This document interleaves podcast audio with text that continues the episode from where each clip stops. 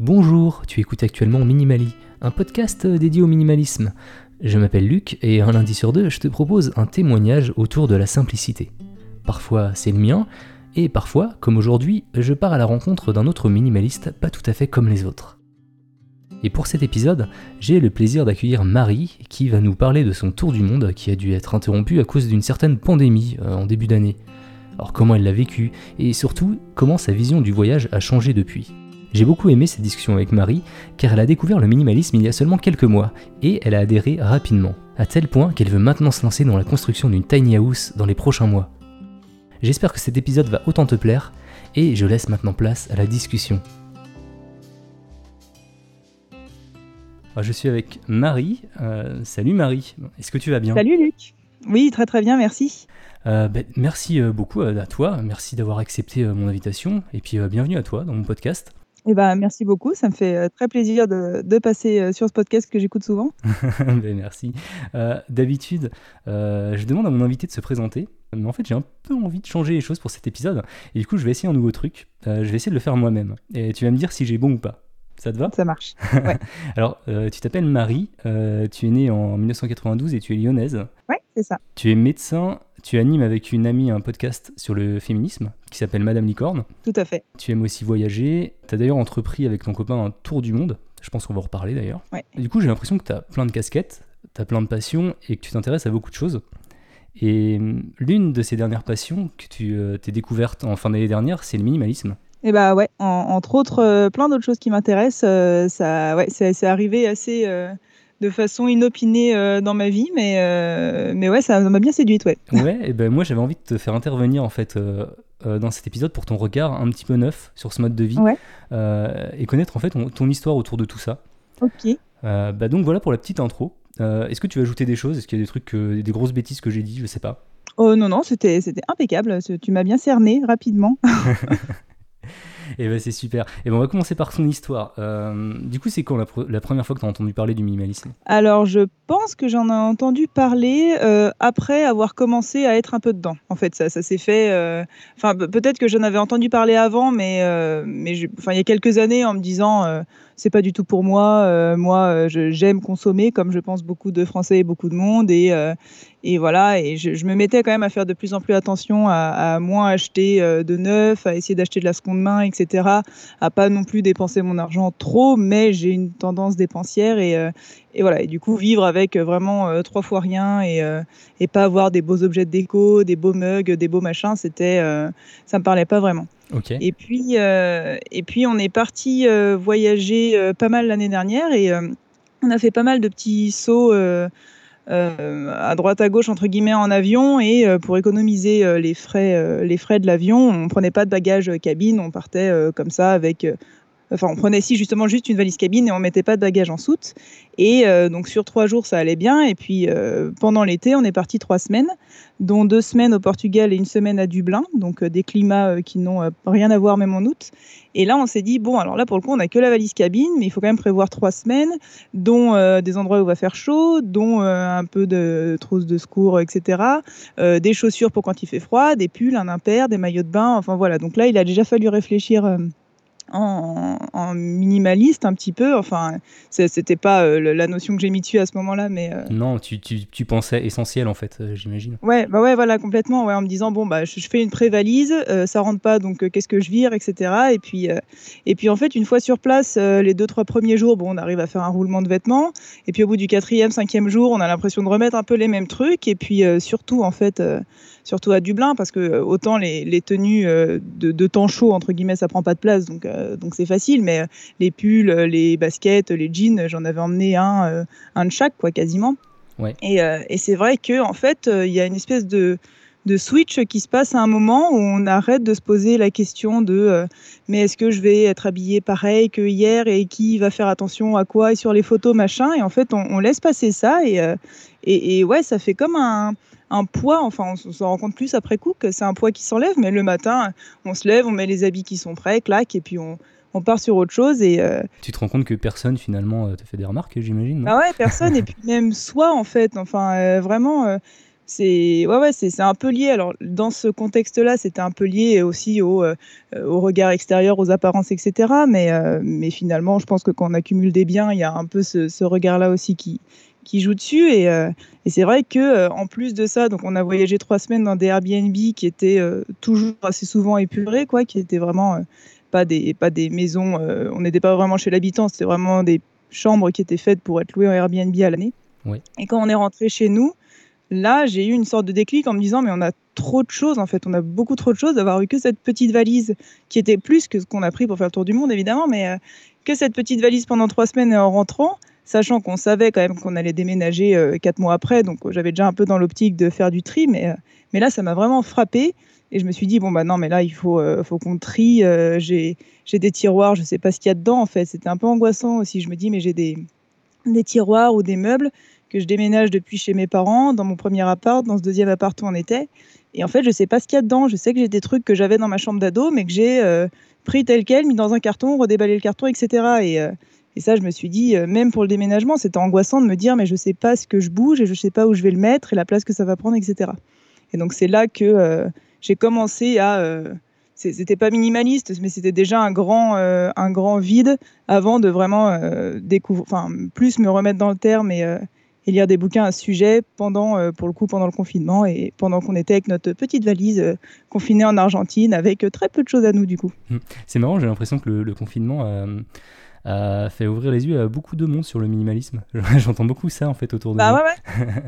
bah, j'ai l'impression pendant le confinement, les gens du coup ont pas fait, enfin, ont eu le temps de trier mais enfin nous on l'a pas enfin si je sais que si j'avais été confiné chez moi en France j'aurais aussi passer mes journées à trier, à ranger, à réorganiser. Quoi. Et je crois qu'il y a pas mal de gens qui ont trié et, euh, et je sais que les Emmaüs et ce genre d'assauts ont été remplis à ras-bord. Donc à la fois c'est bien, mais, euh, mais ça veut quand même bien dire quelque chose. Quoi. Ouais, ouais, ça nous montre qu'on a quand même des travers en fait. ouais, bah ouais, mm, mm. malgré. Euh, tu, tu m'avais envoyé un petit, un, petit message pour m'expliquer un petit, un petit peu ta démarche.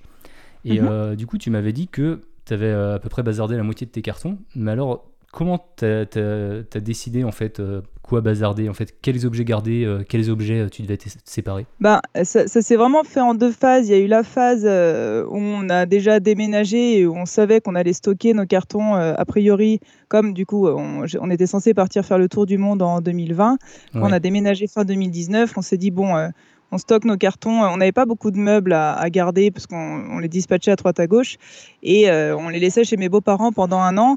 Et du coup, on voulait pas non plus que ça prenne une place monstrueuse. Quoi, fallait que ça puisse tenir dans le fond du garage, qui certes est assez grand, mais mais quand même. Et du coup, déjà là, euh, j'ai fait une sorte de vide-grenier entre amis. En fait, j'ai dit aux gens euh, venez chez moi, prenez ce que vous voulez, euh, quitte à ce que je le récupère dans un an. Et puis, si dans un an je l'ai oublié, finalement, vous le garderez et c'est pas grave. Donc, j'ai et, mine de rien, j'ai quand même ma meilleure amie. Il y a beaucoup de vêtements à moi chez elle. Et, et ce qui est un peu inquiétant, c'est que j'en ai oublié les trois quarts. Mais, mais finalement, ils ils sont pas perdus, ils, sont, ils servent à quelqu'un.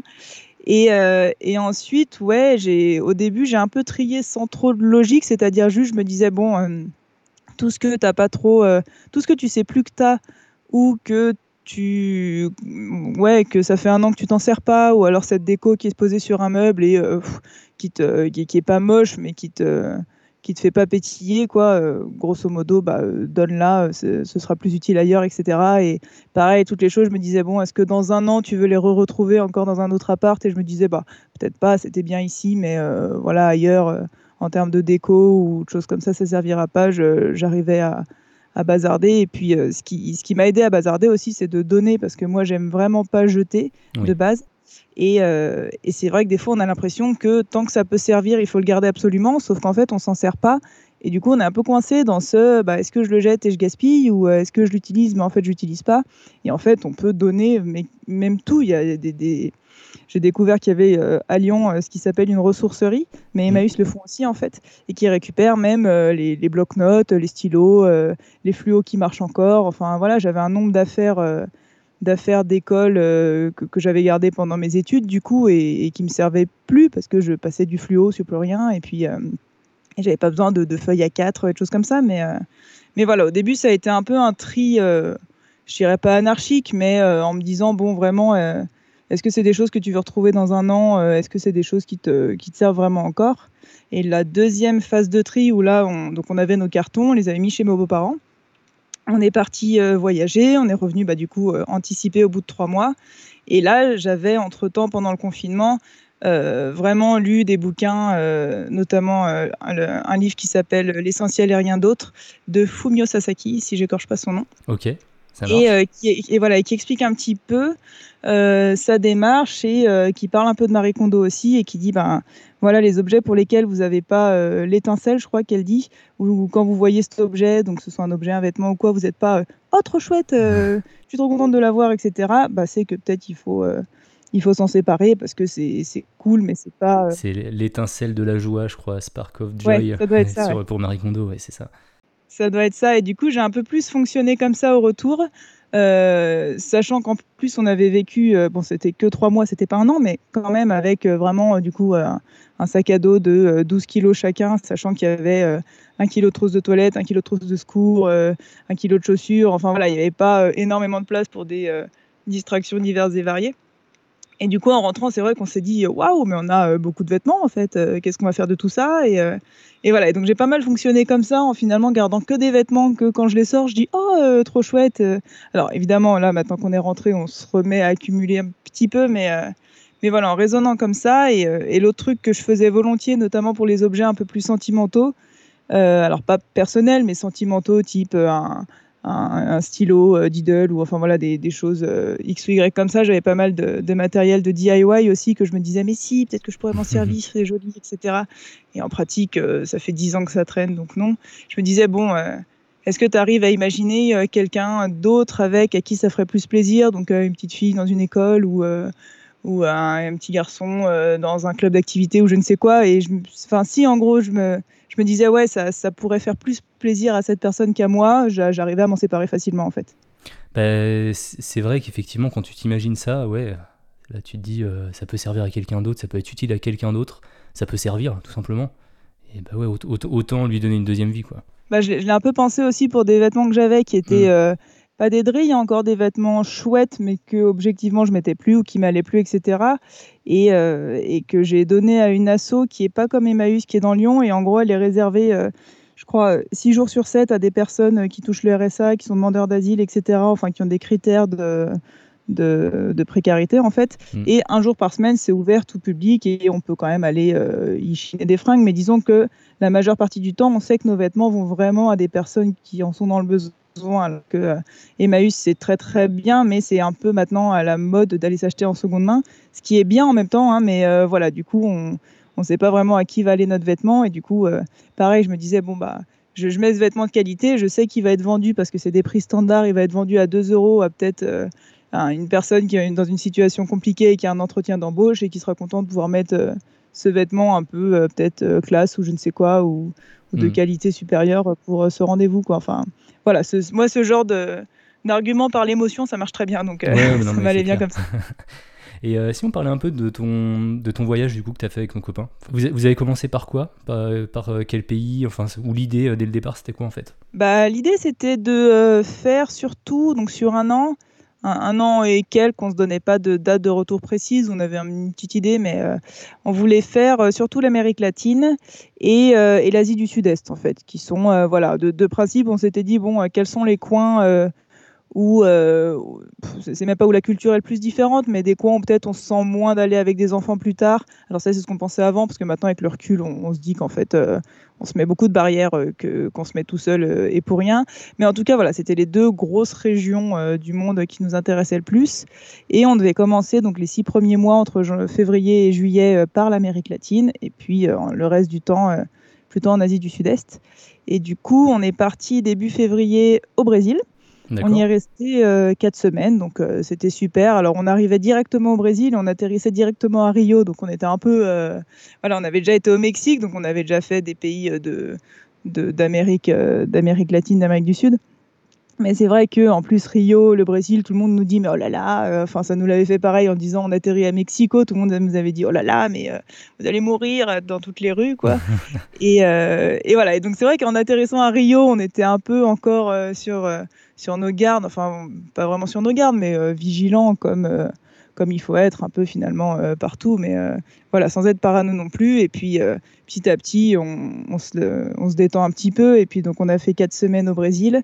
Après on est passé, on a traversé très vite l'Uruguay. On a fait 48 heures juste pour traverser. Et, aller en Argentine. On n'avait pas spécialement prévu. Euh, et puis euh, finalement, avec le recul, on y serait resté un peu plus longtemps. Mais on devait retrouver de la famille dans le sud de l'Argentine, du coup. Et, euh, et, du coup, en Argentine, on s'est baladé une dizaine de jours. ouais, deux semaines à peu près, une petite deux semaines avant d'être confiné. Du coup, on a fait le, tour de Buenos Aires. On a commencé à descendre dans le nord de la Patagonie et puis en fait, on a été confiné à peu près en même temps qu'en France. Ça s'est joué à deux trois jours près les avions ont arrêté de revenir en Europe, les parcs nationaux ont fermé, et puis là-bas, les, les décrets souvent sont dits euh, le lundi à 20h pour le mardi à 8h. Quoi. C'est euh, sans transition, c'est tout de suite. Euh, donc voilà, donc on découvrait un peu sur le moment ce qui s'est passé, et puis bah, du coup, on est resté à nouveau six semaines confinés dans, dans une petite ville d'Argentine en, se disant que ça allait passer, parce qu'en Argentine, il n'y avait pas beaucoup de cas quand ils ont confiné, il n'y avait qu'un seul mort, je crois. Et dans la région où on était, donc déjà on était dans le vraiment euh, au plein milieu de la Patagonie, donc il n'y avait pas beaucoup d'habitants euh, au mètre carré. Et il n'y avait aucun cas du tout de Covid dans la région où on était. Donc on s'est dit, bon, bah, ça va tenir. Quoi. En gros, on va attendre, euh, on va faire le dos rond pendant un mois, au pire deux mois, et puis ça va repartir. Quoi. Et puis quand au bout de six semaines, on a bien vu que ça ne passait pas, et puis surtout que tous les autres pays d'Amérique latine et, d'Asie du Sud-Est n'allaient pas non plus, enfin, et puis du, monde entier en fait, n'allaient pas, pas rouvrir leur tourisme tout de suite. On s'est dit, bon, bah Là, il y a un des derniers avions de rapatriement qui rentre. Euh, tant pis, on rentre. Quoi. de toute façon, on, est un peu coincé en 2020 et, euh, et on peut rien faire ni sur place ni ailleurs dans le monde. Donc, euh, donc autant rentrer. Et bah, du coup, ça fait quoi d'être confiné à l'étranger comme ça? Là, vous pouviez bouger ou pas? Ou alors vous, vous étiez vraiment. vous deviez vraiment rester chez vous? Non, non, on était vraiment confinés. Alors, on était confinés à, à quatre Français dans une auberge. et les premiers jours, on était avec des Argentins de Buenos Aires qui étaient euh, ils étaient entre 3 et 5, ça c'est, euh, ils sont rentrés petit à petit sur Buenos Aires. Mais voilà, on était dans une auberge, on n'était pas tout seul, tout seul, mais par contre, le confinement là-bas, comme ils étaient vraiment flippés euh, de la situation sanitaire, parce mm. qu'ils voyaient bien ce qui se passait en Europe et ils se disaient, mince, c'est des pays qui ont des super systèmes de santé, ça a l'air vraiment, vraiment cata si ça nous arrive. Quoi. Donc, donc non, non, là-bas, le confinement, on rigolait un peu quand on voyait les images en France, parce que dans les rues, c'est désert, mais c'est désert quoi. Y a, quand, quand on dit confiné, il y a personne quoi. Donc euh, ouais, c'est bien respecté. Ouais, ouais, carrément. Et puis pour faire les courses, c'était chacun ses jours. Euh, les jours pairs, c'était les, euh, les, jours non. Il y avait, enfin je sais plus, trois jours de la semaine c'était les passeports pairs, trois jours de la semaine c'était les passeports impairs, pas plus d'une personne par foyer machin. Enfin non non, c'était bien carré. Et ouais ouais, c'était les 15 premiers jours, c'était assez angoissant parce que on savait pas non plus en France que ça allait donner. On était loin de loin de nos proches physiquement, même si on avait des nouvelles tout le temps. Mais voilà, euh, on s'inquiète pour sa grand-mère, on s'inquiète pour, euh, pour sa famille, etc. Et puis, euh, et puis nous, on était flippés parce que, en plus, comme on était français, on était un petit peu mal vus. alors, on ne nous l'a jamais trop fait ressentir, mais on lisait plein de témoignages sur les forums de Français qui se faisaient jeter de leurs auberges parce que les premiers cas qui sont arrivés en Patagonie, c'est des Français touristes qui les ont amenés, quoi, et, euh, qui ont amené le virus vraiment dans le sud-sud de l'Argentine. Il n'y a rien ni personne. Et, euh, donc il y avait une peur autour des Français, quoi. Ouais, donc à la base, on s'est dit, bon, bah, on est confiné. Euh, enfin, on, a, on a eu peut-être 3-4 jours où les, les, lois étaient encore un peu molles et on s'est dit, bon, on essaye de remonter plus vers Buenos Aires, on essaye de trouver vite un bénévolat. On avait trouvé euh, sur Workaway euh, un, couple de Français euh, qui habitent en, Argentine et qui proposait du woofing dans une ferme ou comme ça. On s'est dit, bon, bah, on va vite, on va vite là-haut. Enfin, vite, il y a, à chaque fois, il y a 30 heures de bus hein, pour aller quelque part, mais. Mais voilà, on voulait faire un système comme ça. Et puis, comme on, lisait plein de témoignages de Français qui se faisaient jeter dans les autres pays, comme au Colombie, les, les hôtels les foutaient dans des taxis, les posaient à l'aéroport et en gros, ils attendaient à l'aéroport qu'il y ait un avion, mais des fois, ils attendaient une semaine, quoi. Enfin, donc en fait, on s'est dit, bon, euh, on est pas mal dans cette auberge, on nous dit trop rien, le gars nous a dit qu'il nous gardait, donc en fait, on va pas faire de vagues et, on va attendre là le dos rond. Mais, euh, mais ouais, les 15 premiers jours, du coup, assez stressants parce que euh, on savait pas si ça allait péter ou pas. On, on avait toujours un peu peur de voilà on n'est pas très enfin on n'est pas chez soi on est moyennement à l'aise et puis la situation, on a encore un peu du mal à prendre ses marques. Quoi. Hmm. Après, ça s'est un peu décanté parce que finalement, euh, au bout d'un mois, ils se sont rendus compte qu'il n'y avait toujours aucun cas dans leur région. Et du coup, euh, le, confinement strict l'était beaucoup moins. Donc les gens marchaient dans la rue euh, en, s'espaçant un peu quand ils se croisaient, mais sinon, euh, c'était revenu pas à la normale, mais quasi. Enfin, voilà, les, commerces étaient, la plupart des commerces étaient fermés, mais euh, la vie avait repris dans la rue, il y avait à nouveau des voitures, etc. Euh, donc c'était un peu plus cool, et finalement, on se disait, bon, on n'est pas plus mal ici qu'en France, où il faut avoir sa petite attestation, etc. Quoi. Nous, on était. La, responsabilité collective marchait mieux, en tout cas, là, on était. Donc, donc voilà. Mais par contre, il a fallu qu'on rentre, donc donc, euh, donc voilà, deuxième, euh, pas coup dur entre guillemets parce qu'on l'a senti venir, mais, euh, mais ouais, quand, on a commencé à se sentir mieux, en fait, on est parti. Donc, donc bon, c'était comme ça. Et le, rapatriement lui-même s'est bien passé? Ouais, ça a été, ouais, on était en contact avec bah, du coup les ambassades françaises qui sont quand même assez réactives. Et puis comme il y a beaucoup de Français qui voyagent dans le monde en général, il y a beaucoup de gens qui envoient des mails et qui font pression sur les organismes français. Et les Français sont très pénibles et savent très bien euh, faire pression, envoyer des mails et râler que ça va pas du tout. Donc, euh, donc finalement, ouais, il y a eu deux trois avions de rapatriement qui sont partis avant nous, mais euh, dans notre avion, on était encore 400 quoi, six semaines après. Donc, et puis il y, en a un qui est parti il y a pas longtemps où ils étaient, je crois, à nouveau 300-400. Alors que à Buenos Aires, dans l'auberge où on attendait l'avion, on a croisé un Canadien qui nous a dit mais nous on est 10 de Montréal on va jamais avoir d'avion, quoi. On n'est que 10, euh, il va rien se passer. Vous, vous êtes des centaines. Euh, oui, il n'y a pas de problème, quoi. Air France, ils sont venus nous chercher. Et, euh, on a payé notre billet, mais c'est voilà, pas hors de prix. Et puis, on n'a eu aucun problème. Ouais, c'est top. du coup, d'autres envies de voyager? Enfin, ça, a changé quelque chose par rapport à, vos envies de voyage ou, ou pas Ben, ça nous a confirmé qu'on adorait vraiment voyager. C'est déjà bien. Voilà. on, s'en doutait un peu, mais bon, c'est bien, ouais. Et, euh, et surtout, ouais, on, s'est peu posé la question en rentrant. On s'est dit, bon, euh, est-ce qu'on lâche un peu l'affaire, on reprend une vie normale et puis on refait ça dans quelques années éventuellement, ou voilà, on reste fort de cette expérience et on s'arrête là. Et puis en fait, euh, on s'est un peu regardé, on s'est dit, mais non, là, là, moi, je me vois bien reprendre éventuellement un boulot à temps plein pour un an, deux ans, mais maximum, il faut que j'ai un, une, perspective de, repartir, de refaire un voyage. Enfin, il y a, une démarche dans nos têtes qu'on avait entamée et du coup qu'on n'a pas menée euh, jusqu'au bout. Quoi. Donc, euh, donc à ce niveau-là, on, voilà, on s'est assez rapidement dit qu'il fallait qu'on reparte et, euh, et qu'on reparte voyager. Mais l'autre réflexion qu'on s'est faite aussi, c'est que le, le, planning de base qu'on avait prévu, il était très très rapide parce qu'on faisait un pays, un mois pendant 12 ou 14 mois.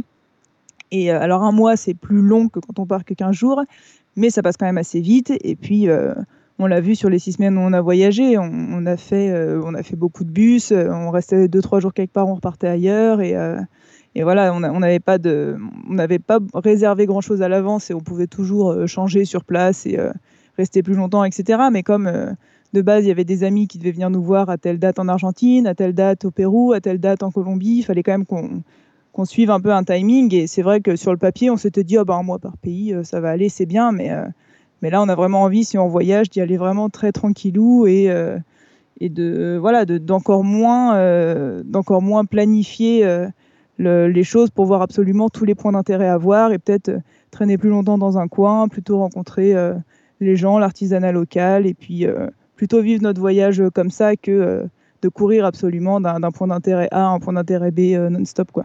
D'accord. Ouais, tu me disais aussi euh, en off, euh, peut-être rester plus dans le local, peut-être d'abord la, France, un peu l'Europe.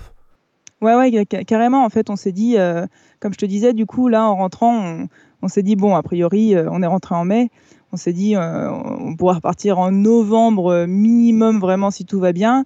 Et encore, on n'y croyait pas tellement. Quand on se disait plutôt, bah, ce sera 2021 et, mmh. Et voilà, et en fait, la solution qu'on s'est auto-trouvée en fait pour, euh, pour euh, contourner ce truc-là, parce qu'on n'avait pas envie de, tenter un nouveau départ en octobre-novembre et de à nouveau devoir revenir et de revivre ça une deuxième fois, on s'est dit, ben, peut-être que si on part voyager plutôt en France et puis sur les pays frontaliers, voire un peu plus loin en Europe, euh, ce sera plus facile. Le Covid sera peut-être mieux géré à ce moment-là que dans les autres pays où la vague va peut-être arriver avec du retard, comme comme c'est arrivé en Amérique latine. Et ça nous permet de repartir voyager un peu plus tôt et euh, de quand même voir des super choses qu'on n'avait pas prévu de faire et de voyager peut-être euh, plus slow, euh, plus tranquille parce que les distances sont... alors il y a des grandes distances hein, en Europe, mais par rapport à l'Amérique latine, c'est quand même pas, pas les mêmes distances. quoi. Et vous avez aussi un projet de, de construire une tiny house justement pour voyager et ben voilà, ça c'est la deuxième partie euh, du projet qui n'était pas du tout prévue non plus. Euh, pendant le confinement, du coup, moi j'ai écouté, euh, bah, comme on était confiné vraiment avec nos affaires pour voyager. moi, j'avais un tout petit peu d'aquarelle et puis on avait surtout nos téléphones, quoi. Donc, donc on a beaucoup regardé de vidéos, moi j'ai beaucoup écouté de podcasts, etc. Et notamment euh, un podcast où, euh, où, une personne parlait de, euh, de, sa tiny house et de la vie en tiny, etc. Alors c'est un couple, ils sont sédentaires dans leur tiny house. Mais du coup, j'ai été curieuse, j'ai été voir un petit peu leur Instagram et, et j'ai trouvé ça super chouette, enfin rien qu'esthétiquement super mignon, etc. Et puis du coup, j'ai farfouillé un peu sur Netflix et en fait, il y a un, une espèce de série euh, documentaire un petit peu euh, sur euh, des, des, gens qui veulent faire des projets de tiny house et qui font appel à deux constructeurs qui leur font sur mesure, agencent les choses, etc. Et pour la plupart, c'est aussi des gens qui souhaitent rester sédentaires, mais devenir propriétaires d'une maison à, à, petit prix. Mhm. Et puis il y en a qui veulent quand même voyager avec, etc. Et, et on est aussi tombé, en regardant un peu ça, sur un couple qui justement fait le tour du monde en tiny house. Donc ils sont partis pareil il y a 6 ou 8 mois, donc ils ont vite été arrêtés. Euh, euh, ils étaient à peine en Espagne, ils se sont arrêtés assez rapidement, mais euh, mais voilà, je me rends compte que j'ai pas précisé ce que c'était une, une, tiny house en fait. Ben ouais, j'allais te le demander, mais vas-y. Ouais, parce qu'on en parle depuis tout à l'heure, mais ouais, ouais, non, c'est c'est en fait, alors je pourrais peut-être pas dire la définition exacte, mais c'est une maison qui est sur une qui est construite sur une remorque en fait, et, et qui du coup respecte des dimensions de 2 mètres 20 de large sur maximum 7 mètres de longueur, mais souvent c'est plutôt 5-6, ça dépend de, de ce qu'on fait. Et en gros, l'intérêt par rapport à un camping-car, c'est que l'intérieur, c'est vraiment une petite maison. Ça ressemble à un petit chalet de ski, en fait, en, termes de design, parce que c'est souvent en bois. Et puis, euh, comme l'agencement est tout petit petit, ça me fait un peu assez penser au, petit chalet. Et, euh, et, à la fois, euh, par rapport à juste une cabane, ça permet d'être tracté et de pouvoir se balader avec. Et, et voilà, avoir, c'est vrai que pendant le confinement en Argentine, ça nous a aussi un peu manqué de ne pas être chez soi et de pas trop pouvoir. Euh, enfin, on avait chacun nos chambres, hein, on pouvait être un peu tranquille, mais c'est vrai que euh, voilà, ça, manquait un peu de, coin un peu cosy euh, où on puisse se sentir chez soi. Et, et alors bon, la tiny house, on va pas l'emmener en Argentine, hein, mais mais voilà, on s'est dit entre, c'est un bon intermédiaire entre avoir un foyer un peu fixe et puis en même temps partir voyager en France, en Europe, euh, en, mode plus slow, quoi, du coup. Bah, c'est quand même cool de se dire qu'on peut, qu'on peut tracter sa maison, quoi. C'est, top. Ouais, carrément, ouais. Je pense que la première fois qu'on la met sur la route, on doit bien bien flipper, mais, euh, mais l'idée est sympa, ouais. Et euh, aussi, si tu tombes un peu amoureux d'un, endroit en particulier, bah, tu peux t'y stopper pendant quelques mois ou même. bah, carrément, ouais. Carrément. Mais par contre, le, le fait d'emménager du coup dans, dans, un, dans une tiny, bah, tu vas encore, euh, j'imagine, devoir peut-être faire du tri euh, dans, tes objets ou dans... Ouais, ouais, ouais, c'est vrai que le, tri du coup qu'on a un peu fait là en rentrant du tour du monde, ou du coup euh, les cartons qu'on avait déjà essayé de minimiser, j'en ai encore revidé pas mal, c'était aussi un peu en ayant en arrière-pensée ce truc de bon, euh, on est bien dans l'idée d'une tiny, ça peut encore euh, évoluer sur les mois à venir euh, parce que pour l'instant on n'a rien concrétisé encore. Mais voilà, j'avais un peu ça derrière la tête et, voilà, de toute façon, on a dû de toute façon vider un petit peu parce que là on est hébergé du coup chez mes beaux-parents. On habite au rez-de-chaussée qui est assez grand mais qui est un studio et du coup on n'a pas 60 000 placards, notamment pour nos vêtements. Et rien que pour les vêtements, je me suis dit bon bah voilà, là, euh, si on veut que ça rentre dans une tiny, il faut que ça rentre dans ce placard qu'on a et qu'on n'aille pas acheter un autre placard. Donc, euh, on fait le tri maintenant et c'est fait pour, euh, pour la suite. quoi. Et du coup, maintenant, est-ce que le, rôle des objets autour de toi a changé? Quand tu, quand tu fais entrer un nouvel objet chez toi Tu te poses des bah questions supplémentaires ou... Ouais, ouais, ouais, c'est vrai que j'avais un tout petit peu commencé à aborder la démarche déjà en me disant, bon, essayer d'acheter plus de seconde main, etc.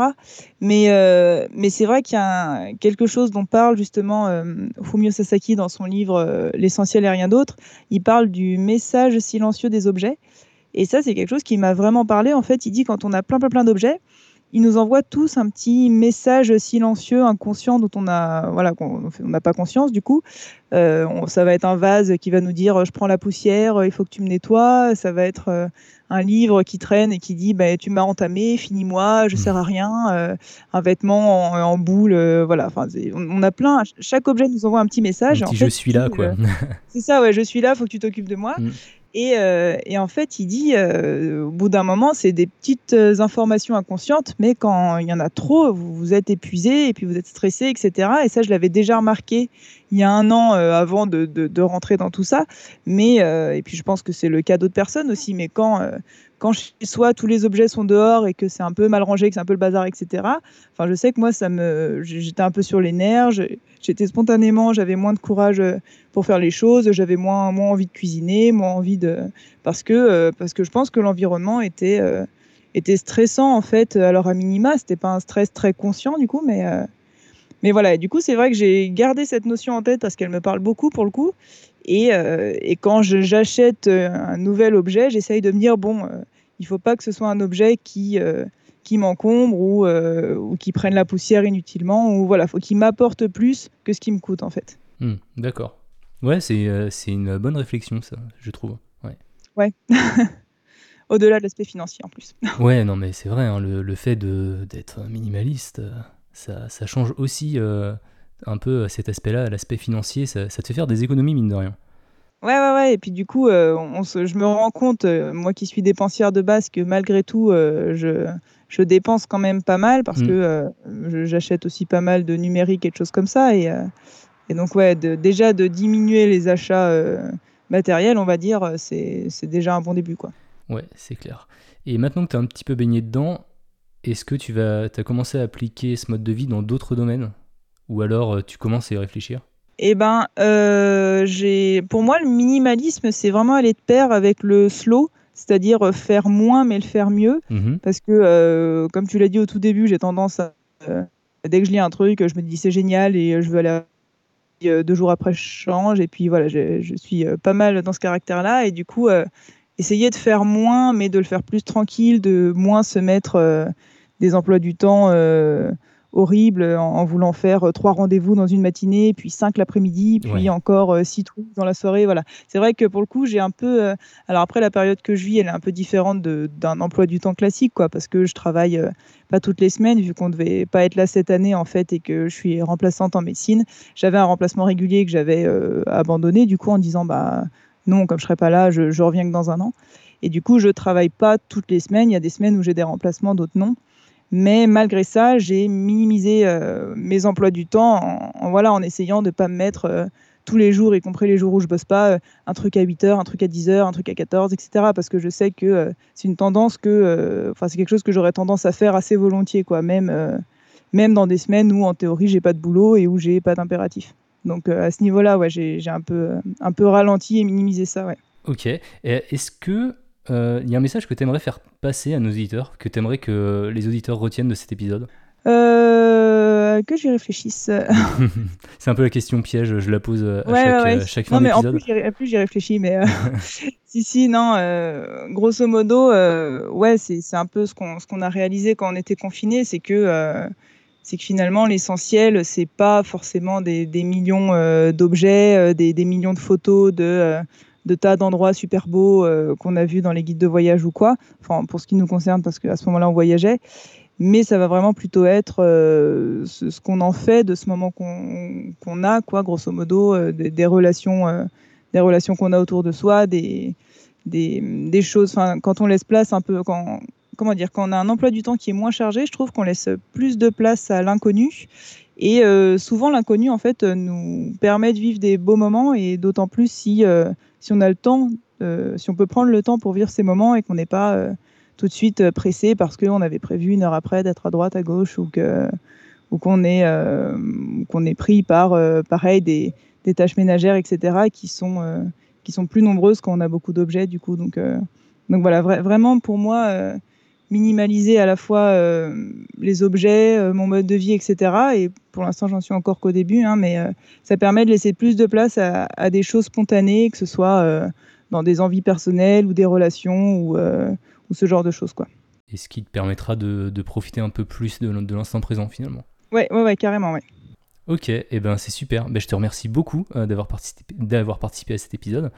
Bah, merci à toi. Où est-ce qu'on peut te trouver sur Internet? J'ai vu que tu avais plusieurs comptes Instagram.